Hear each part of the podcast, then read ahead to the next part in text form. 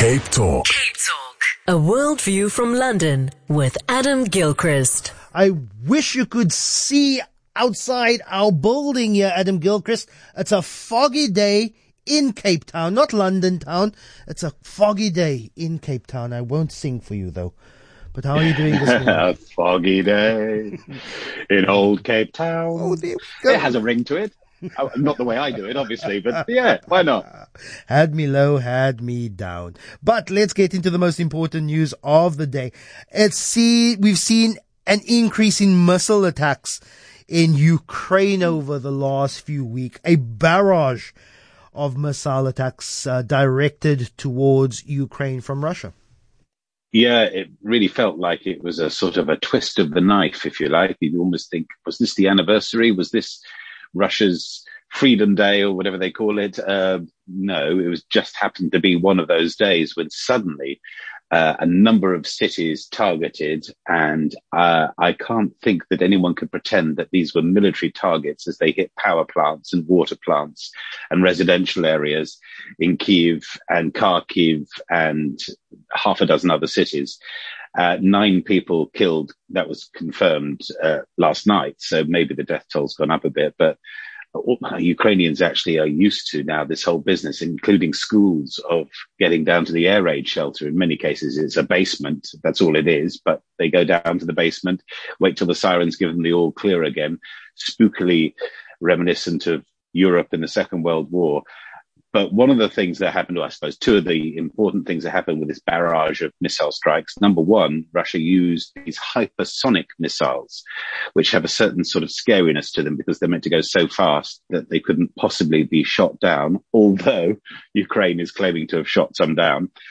But number two, they targeted the Zaporizhia nuclear power plant again. And uh, any number of headlines in tabloid newspapers this morning will scream at you about how close it was to a nuclear meltdown because once the power gets cut to a nuclear plant, that's the issue. That's when things suddenly start melting. Uh, apparently the power was restored fairly quickly and in the end, disaster averted. But why would you fire missiles at a nuclear plant unless you absolutely intended to cause the worst kind of atrocity? I, I just don't get how and why Russia is doing this. Is this just nutty madmen at the top, or is there some sort of extra thing to this?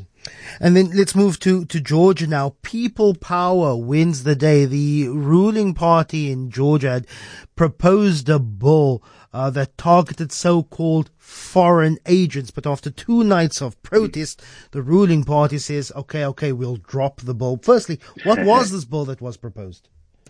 Yes, a foreign investment bill, essentially. This is whereby non-governmental groups and in particular media companies in Georgia um, would be allowed 20% plus funding from abroad, foreign investment. Now, I don't know about you, but uh, I'm pretty sure that South Africa, the UK, most countries rely on a certain degree of foreign investment. So to stop that in its tracks is a problem right off.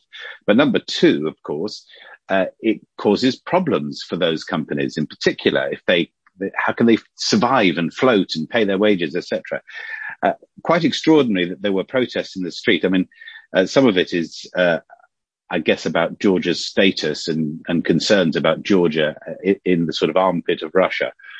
Um, but a lot of this was about this specific bill. Can you remember a protest before about a specific legislation bill on foreign investment in companies? I mean, you think about the other kind of protests we've had. They, uh, this was obviously terribly important to the good Georgians. Anyway, the power of the protest is that they have absolutely done a U-turn on that legislation and are not going to restrict foreign investment, at least not down to 20%. They're not.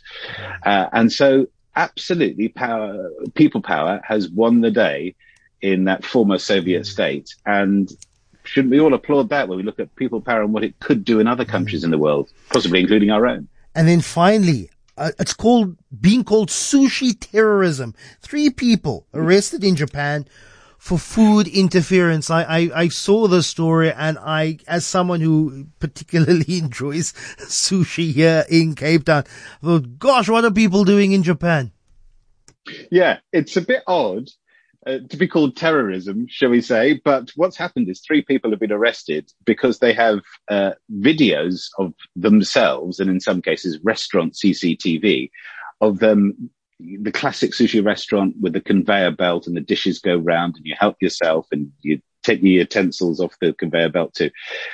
Uh, these three people licking a soy sauce bottle, um, licking the end of a chopstick, um, putting wasabi sauce into a dish that otherwise wouldn't have required it. I mean, it doesn't feel like terrorism, but boy, do the Japanese take their sushi very, very seriously. And by the sound of it, so do you, Lester.